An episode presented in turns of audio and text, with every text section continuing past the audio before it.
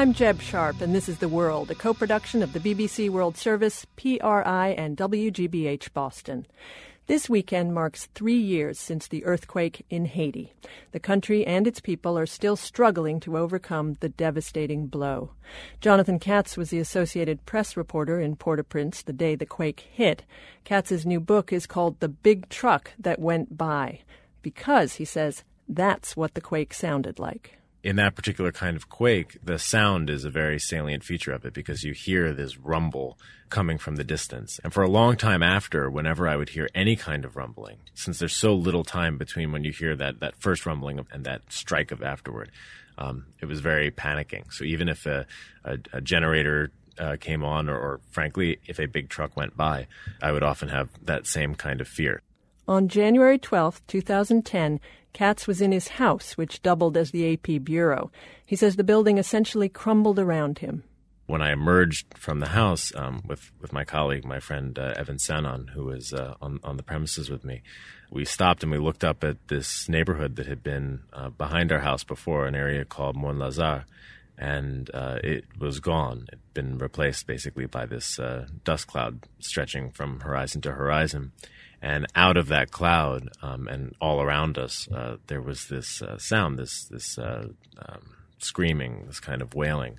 Um, it's a very particular sound. It's uh, honestly something that uh, I've I've only ever heard in Haiti, and, and it's usually from uh, women.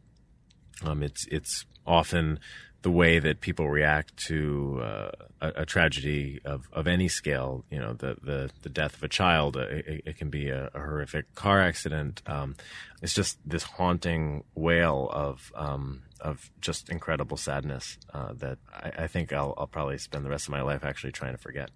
You then go out to see what's happened, and you have many scenes, many memories, many descriptions. Three years later, is there an overriding one? Is there a sensation? Is there a picture? Is there a person who stays with you the most? I mean, the sensations of not being able to breathe, um, of uh, the dust cloud, you know, just sort of feeling uh, the, these these particles, you know, uh, uh, scratching our throats, scratching my throat, scratching my lungs. There's a lot of really terrible stuff. It was it was a horrible tragedy um, that was incredibly pervasive.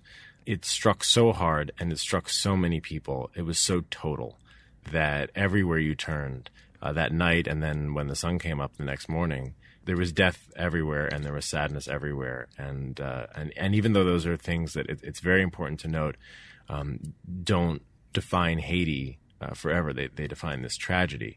Um, if, if you're talking about the tragedy itself, yeah, th- those are unavoidable. You write in the book that you were actually totally done with Haiti. You were you were preparing to leave when the earthquake struck. And you decided to stay. Look, clearly as a journalist, um, I was now in the midst of a, a major story. Um, it was a story that I knew. It was a place that I cared about. And, you know, I felt that it was really important to stay there and be a witness um, and uh, an im- investigator and, and try to keep track of the reconstruction and, and try to keep an eye on, on the promises that were being made, because there were very grandiose promises being made um, overseas to help rebuild the country.